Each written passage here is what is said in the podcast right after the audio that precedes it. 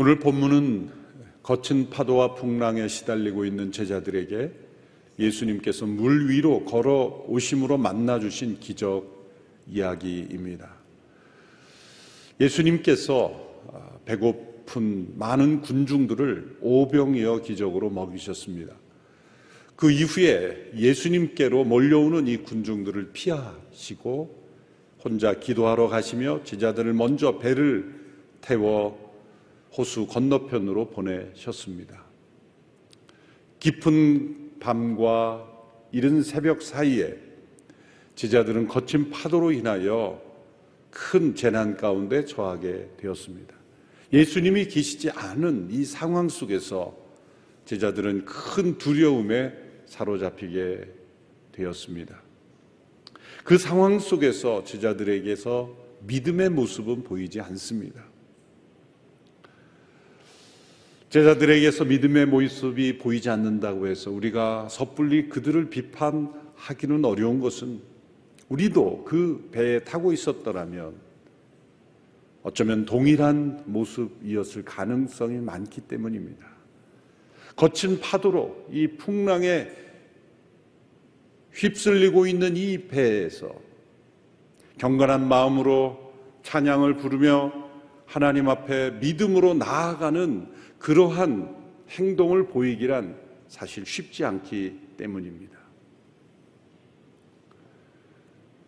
거친 파도와 싸워본 사람들만이 이 제자들의 마음을 이해할 것입니다. 이들의 모습은 바로 이 세상의 재난 한복판에서 근심과 두려움에 쌓여 있는 우리들의 모습입니다. 우리의 삶에 여러 가지 힘든 일이 한꺼번에 몰려올 때가 있습니다. 거친 파도처럼 계속 몰, 몰아쳐오는 그러한 재난과 싸우다 보면 때로 우리가 정말 믿는 사람인가? 내가 믿는 성도라는 것조차 인식하지 못할 때도 있습니다. 따라서 우리의 삶은 우리 자신의 믿음 위에 세워질 수 없는 것입니다. 때로 우리의 믿음은 산을 저 바다로 던질 것 같은 충만한 믿음일 때도 있지만 사는 것보다 죽는 것이 더 낫겠다라고 낙심하는 때도 있기 때문입니다. 갈멜산에서 바알의 제사장들을 무너뜨렸던 그 엘리야가 바로 그 직후에 권력자를 두려워하여 죽기를 갈망하는 절망에 빠졌던 모습이 바로 우리에게도 있기 때문입니다. 이처럼 하나님을 붙잡는 우리의 믿음의 손은 언제나 연약합니다. 그러나 우리를 붙잡으시는 하나님의 손은 언제나 견고하십니다. 우리는 무엇을 믿는 겁니까? 우리 자신의 믿음을 믿는 것이 아닙니다. 우리의 신앙은 우리 자신의 어떤 결단과 헌신과 우리 자신의 믿음 위에 세워지는 것이 아닙니다. 우리는 이처럼 연약하나 우리를 붙잡고 계시는 그 하나님의 신실하심, 그 하나님의 성품 위에 굳게 세워지는 것입니다. 우리가 때로 기도하기를 멈추었을 때도 우리를 위하여 중보하시는 예수님의 대제사장으로서의 기도는 멈춰지지 않습니다. 우리는 믿음과 불신, 이 신뢰와 의심 사이를 오가지만 우리를 향한 하나님의 그 믿음은 언제나 신실하시기 때문입니다. 그래서 우리의 인생에 이처럼 거친 파도로 요동치는 배에 우리를 찾아오시는 예수 그리스도의 임재가 있는 것입니다. 이 같은 하나님의 사랑으로 인하여 예수님께서 우리의 삶에 가까이 찾아오시는 것입니다. 오늘 본문에 보면 제자들은 예수님을 기다리지 않았습니다. 기다렸다는 어떤 암시도 나오지 않습니다. 예수님은 어디 계신 거지? 이 상황 속에서 왜 우리를 내버려 두시는 거지? 그런 말조차 나오지 않습니다. 예수님이 계실 것을 기대하지도 않았기에 사실은 실망하지도 않습니다. 그들은 온통 그냥 두려움에 사로잡혀 있을 뿐입니다. 그래서 예수님이 그들에게 찾아오셨을 때 알아보지 못한 겁니다. 전혀 그 상황에서 예수님이 오시리라고는 전혀 기대하지 않았기에 그들을 무리로 찾아오신 예수님을 유령이다 라고 소리쳤던 것입니다. 예수님을 유령으로 오해하는 이 제자들의 모습이 바로 또한 우리의 모습입니다. 우리가 삶 속에 하나님을 만나는 경험이 바로 이런 경험입니다. 우리의 삶에 예수님 께서 찾아오실 때 낯선 모습으로 기대하지 않은 상황에서 우리의 삶에 찾아오시기에 그 예수님을 올바로 알아보지 못하는 것입니다. 우리가 처한 믿음의 위기는 예수님께서 낯선 모습으로 찾아오시는 기회입니다. 위기의 때 예수님은 변장된 모습으로, 낯선 모습으로 찾아옵니다. 우리의 삶에서 경험하고 있는 두려운 일, 그것은 예수님께서 친히 우리를 아주 비밀스럽게, 은밀하게, 개인적으로 찾아오시는 방문일 수 있습니다. 우리가 피하고 싶은 여러 만남들, 때로는 우리를 공격하는 사람들, 또 고통당하고 있는 이웃들의 모습으로 찾아오실 수 있다는 것이죠. 마태복음에 보면은 주님께서 내가 나를 영접하였다. 내가 줄일 때, 내가 헐벗을 때, 내가 외로울 때 나를 도왔다라고 할 때, 제가 언제 주님을 했습니까? 라고 그렇게 대화하는 장면이 나오죠. 그처럼 우리가 예기치 않은 만남, 알지 못하는 상황, 그 모습으로 예수님은 우리의 삶에 찾아온다는 거죠.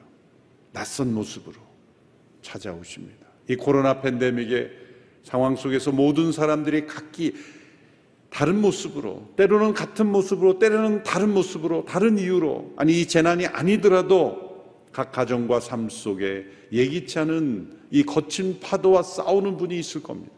바로 그 거친 파도로 인하여 두려움에 사로잡히는 이 믿음의 위기는 예수님께서 찾아오시는 낯선 모습으로 찾아오시는 기회입니다. 제자들은 유령이다라고 그렇게 오해했지만 우리의 삶 속에 때로 괴상한 존재처럼 유령처럼 느껴지는 어쩌면 예수님이 이런 모습으로 오실까라고 생각할 수 있을 정도로 그런 임재로 찾아오신다는 우리는 예배당 안에서만 예수님을 만난다고 때로 착각할 때가 있습니다. 그러나 예수님은 우리가 함께 예배할 때도 임하시지만 이런 위기의 때에 낯선 모습으로 우리의 삶에 제자들에게 무리를 걸어오시듯 그렇게 찾아오시는 분이라는 것을 기억해야 합니다. 이때 베드로가 영적 호기심을 가지고 모험과 도전을 합니다. 베드로는 이 거친 파도로 인한 두려움의 위기는 극복한 것 같습니다. 그리고 스스로 시험을 선택하죠. 주여, 정말로 주이시면 제게 무리로 걸어오라고 하십시오. 만약 어떤 사람이 자신의 믿음을 시험하기 위하여 강을 걸어서 건너보겠다가 모두가 말릴 겁니다. 그런 광적인 믿음은 가져서 안 됩니다. 그런 장난 같은 것은 믿음이 아닙니다. 라고 말릴 것입니다. 그러한 모험이 꼭 믿음에 필요한 것은 아닙니다. 라고 그렇게 말해주며 말릴 것입니다. 그런데 예수님은 베드로를 말리지 않았습니다. 그 베드로에게 오라, 오너라 라고 말씀하셨습니다. 이것은 때로 너무나 우리가 우리의 이성과 합리성과 또 우리 자신의 경험에 사로잡혀서 얼음처럼 차가운 모험을 조금 더 하려고 하지 않는 그런 차가운 믿음보다도 이 베드로처럼 때로는 단순하게 모험하며 단호하게 결단하며 그러나 때로는 좌절하고 실망하는 이 베드로의 모습을 예수님은 훨씬 더 높이 평가하고 계시다는 것을 알 수가 있습니다. 때로 아무 믿음의 모험도 하지 않는 소위 정통신학이라고 하면서 아무것도 하지 않는 차가운 그런 믿음, 냉랭한 믿음, 형식만 남은 믿음, 경험만 남은 믿음, 아무런 신비로우신 하나님의 역사를 전혀 받아들이지 않으려고 하는 점점 자신의 이성과 합리성에만 갇혀 있는 그런 정통 신앙보다 이렇게 때로 뜨겁게 모험하며 그러나 때로 실망하고 좌절하는 이 베드로의 모습을 하나님께서는 더 귀하게 보신다는 것. 그것을 우리에게 말씀하십니다. 믿음은 우리의 머릿속에 성경 지식을 완벽하게 넣는다고 해서 그것이 믿음으로 역사되는 것이 아니기 때문에 믿음은 때로 어떤 한계 상황 속에서 예측할 수 없는 상황 속에서 이런 신비한 예수님의 임재 속에서 자신을 내던지는 그런 모험을 통해서 우리의 믿음이 확증되는 것이기 때문입니다. 그래서 믿음은 언제나 모험적인 요소를 포함하는 것입니다. 믿음의 위기를 극복하는 길을 여기서 예수님께서 알려주신 거예요. 그래서 말씀을 따르는 모험을 선택하는 것입니다. 많은 우리의 삶의 위기 속에 우리의 믿음의 위기가 있습니다. 그걸 어떻게 극복하겠습니까? 말씀을 따르는 모험. 하나님의 말씀을 따르는 데는 반드시 모험이 필요합니다. 내 감정과 내 경험과 내 상황이 용납하지 않는 그런 상황들이 있습니다. 합리적으로는 맞지 않는 그런 일들이 있습니다. 그래서 모험적인 겁니다. 베드로는 그 거친 파도 속에서 지켜줄 수 있는 이 배라는 안전장치를 떠났습니다. 모험이죠. 베드로가 만일 과거의 경험만을 의지했다면 어부로서 이 거친 파도가 얼마나 위험한지를 가장 잘 아는 사람이었을 겁니다. 그러므로 배를 떠나는 것이 그 상황에서 얼마나 위험한 것인지 잘 알았던 베드로임에도 그는 배를 떠나 말씀을 따르는 모험을 했던 것입니다. 그것은 거친 파도에서 배에서 나오는 것이 위험하지만 엄청난 모험이지만 그러나 배 안에 있는 것 또한 더 위험한 것입니다.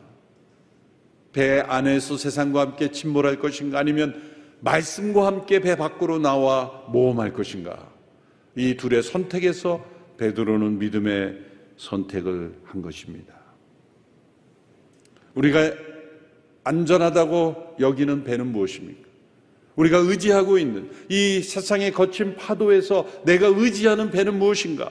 어떤 사람에게 그것이 사회적 지위일 수 있고 재물일 수 있고 또 건강일 수 있고 때로는 관계일 수 있고 그 무엇 내가 의지하는 그 배, 그 배가 거친 파도로 흔들릴 때 그 위기를 어떻게 극복할 수 있습니까? 그것은 말씀을 따르는 모험뿐입니다. 때로 그것은 배 밖으로 나오는 것일 수도 있습니다. 그 배만이 나를 안전하게 지켜줄 것이라고 생각하지만 오너라, 오라라고 하시는 이 예수님의 말씀에 베드로처럼 배 밖으로 발을 내딛는 모험. 그 믿음의 모험이 위기를 극복하게 해준다는 것입니다.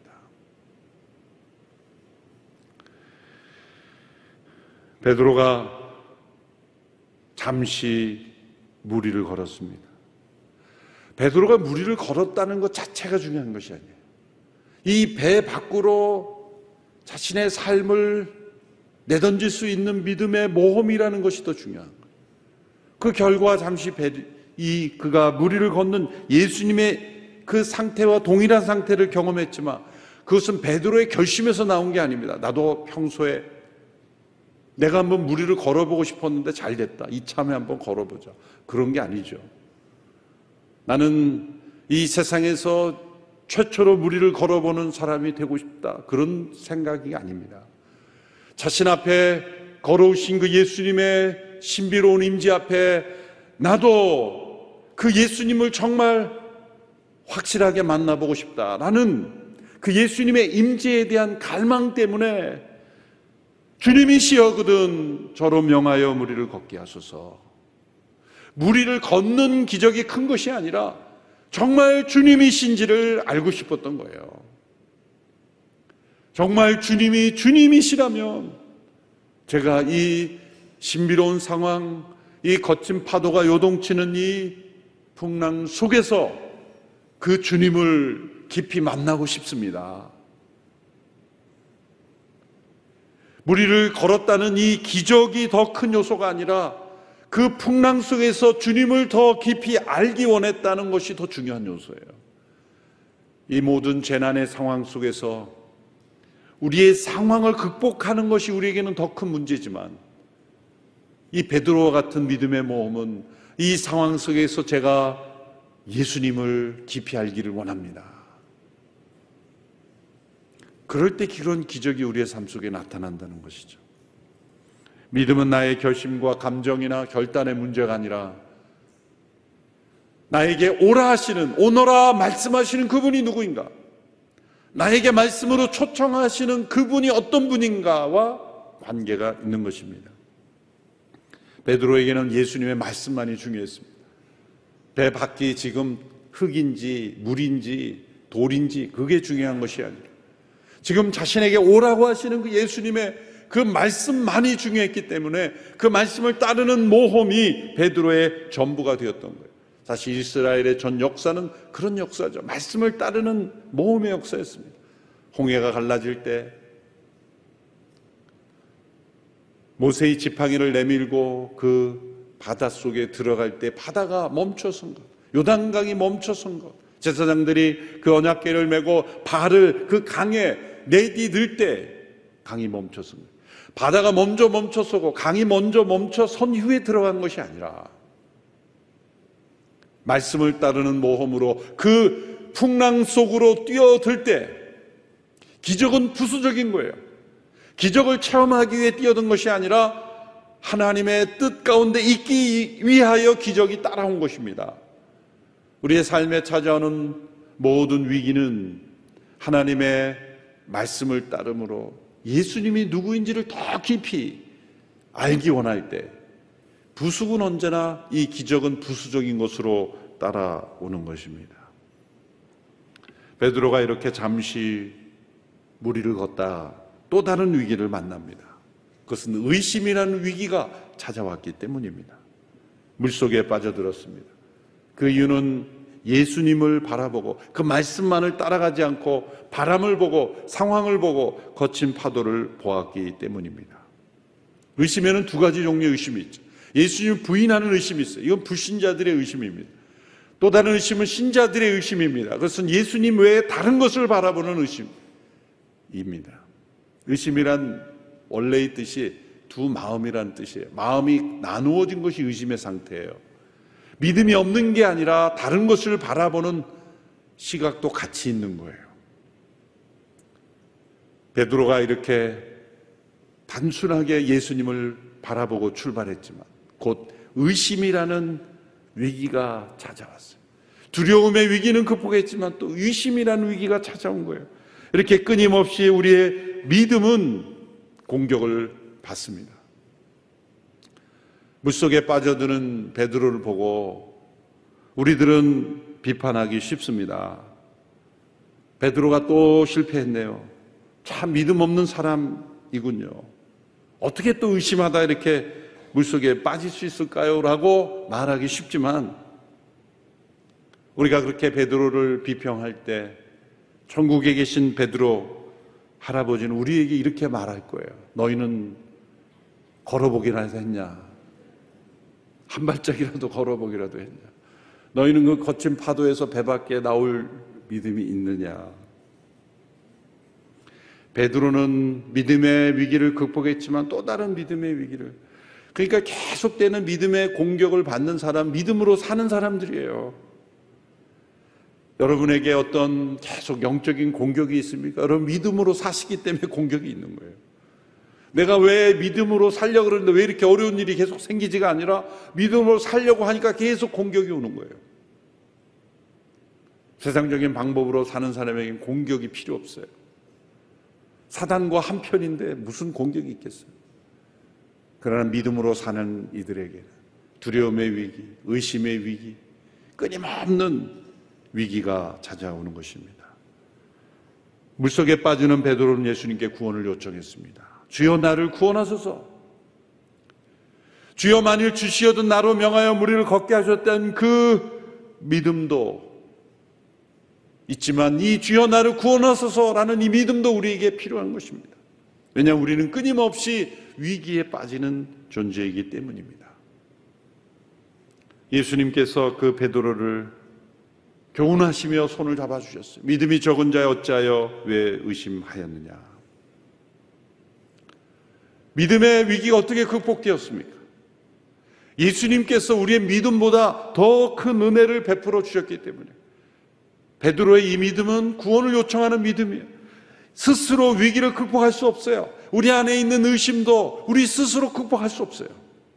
우리 안에 있는 두려움도 스스로 극복할 수 없는 것처럼 우리 안에 있는 또 다른 위기도 우리 스스로 극복할 수 없습니다. 여기서 발견하는 중요한 교훈은 베드로의 이 부침이 있는 믿음, 때로는 충만한 믿음, 때로는 물에 빠지는 무리를 걷는 믿음, 때로는 물 속에 빠지는 믿음, 이런 믿음에 부침이 있지만 예수님은 우리의 믿음의 수준대로만 응답하시는 분이 아니라는 거죠. 때로 하나님은 우리의 믿음대로 역사하십니다. 그러나 믿음대로만 역사해 주신다면 우리는 살 수 없을 거예요. 우리의 믿음의 수준보다 더 큰 은혜로 우리를 붙잡아 주시기 때문에 우리가 승리할 수가 있는 것입니다. 베드로는 자신의 위기를 극복할 충분한 믿음이 없었습니다. 그가 할 수 있는 최선의 믿음은 구원해 주십시오, 도와주십시오, 요청하는 믿음이었습니다. 항상 하나님은 우리의 믿음보다 더 크게 응답하시는 하나님이십니다. 이제 예수님께서 베드로와 함께 배에 오르자 그 바람이 잔잔해졌습니다. 이것을 보면 분명히 제자들을 시험하기 위하여 하나님께서 허락하신 폭풍이라는 것을 알 수가 있습니다. 이 모든 체험을 통해 제자들은 예수님께 이런 고백을 해요. 참으로 하나님의 아들이십니다. 당신은 참으로 하나님의 아들이십니다. 라는 경배를 드리게 되었고, 온전한 이해를 하게 되었고, 예수님을 깊이 체험하게 되었습니다. 예수님의 제자들에게 왜 이런 위기가 찾아왔을까요? 왜 이런 믿음의 위기가 찾아왔을까요? 그것은 예수님을 더 깊이 알아가는 성장의 기회로 허락해 주신 겁니다. 우리 인생에 당하는 모든 재난의 이유는 궁극적으로 하나님을 알아가게 하시는 기회인 거예요. 그것이 해결되든 해결되지 않든 우리는 그 고난 속에서 하나님을 알아가는 기회를 얻은 것입니다. 코로나 팬데믹은 거친 파도와 풍랑처럼 세상을 휩쓸고 있습니다. 많은 분들의 삶을 지탱해주는 배를 침몰시키고 있습니다. 이 상황 속에 때로 믿음이 전혀 소용없는 것처럼 느껴질 때도 있습니다. 아니, 내가 믿는 사람이라는 것조차 인식하지 못하고 똑같이 휩쓸려 갈 때도 있습니다. 기억하십시오. 이때는 예수님께서 무리로 걸어오시는 방문의 기회입니다.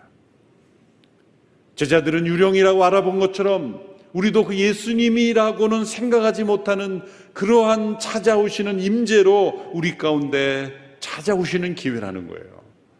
그래서 이 재난의 때 어디서 예수님이 어떤 모습으로 찾아오시는지 두 눈을 부릅뜨고 깨어 있어야 하는 것입니다. 그리고 우리에게는 말씀하실 거예요. 오라 말씀하실 때. 그 말씀을 따르는 모험을 내디뎌 보십시오. 그때는 모든 위기가 기회로 변화되고 나의 삶 속에 하나님의 신비하신 은총이 임할 것입니다. 이 위기는 결코 우리를 멸망시키시는 하나님의 계획이 아닙니다. 이 위기를 통하여 우리가 믿음보다 더 크게 베풀어 주신 하나님의 은혜를 체험하게 하시는 하나님의 기회라는 것을 믿으시고 주님 앞에 나아가는 우리 모두가 되기를 축원합니다. 기도하겠습니다. 하나님 아버지 계속되는 코로나 팬데믹으로 인생의 배가 흔들리고 무너질 위기 속에 있는 영혼들이 있습니다. 때로 내 안에 있는 믿음이 도대체 무슨 의미가 있는지를 알지 못하는 거친 파도와 싸우는 성도들이 있습니다. 주님, 이 상황 속에 찾아오시는 주님을 만나기를 원합니다. 말씀하시는 음성을 듣고 나가기를 원합니다. 우리 연약한 믿음보다 비교할 수 없는 은혜를 베풀어 주시는 주님을 만나기를 원합니다. 예수님의 이름으로 기도합니다. 아멘.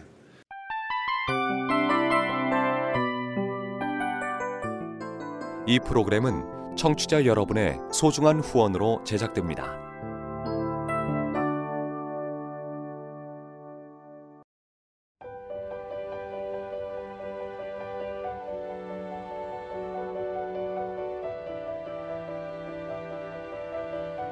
세상에는 수많은 교회들이 있지만 더 깊이 있는 말씀 강해를 찾기 위해 크기로만 교회를 선정하지 않습니다. 보다 좋은 영적 콘텐츠를 더 많이 나누기 위해 방송비를 받지 않습니다. 1년 365일 복음만 전하고 싶어서 우리는 광고를 하지 않습니다. 온누리의 복음을 땅끝까지 CGN TV와 함께 땅끝 선교사가 되주세요.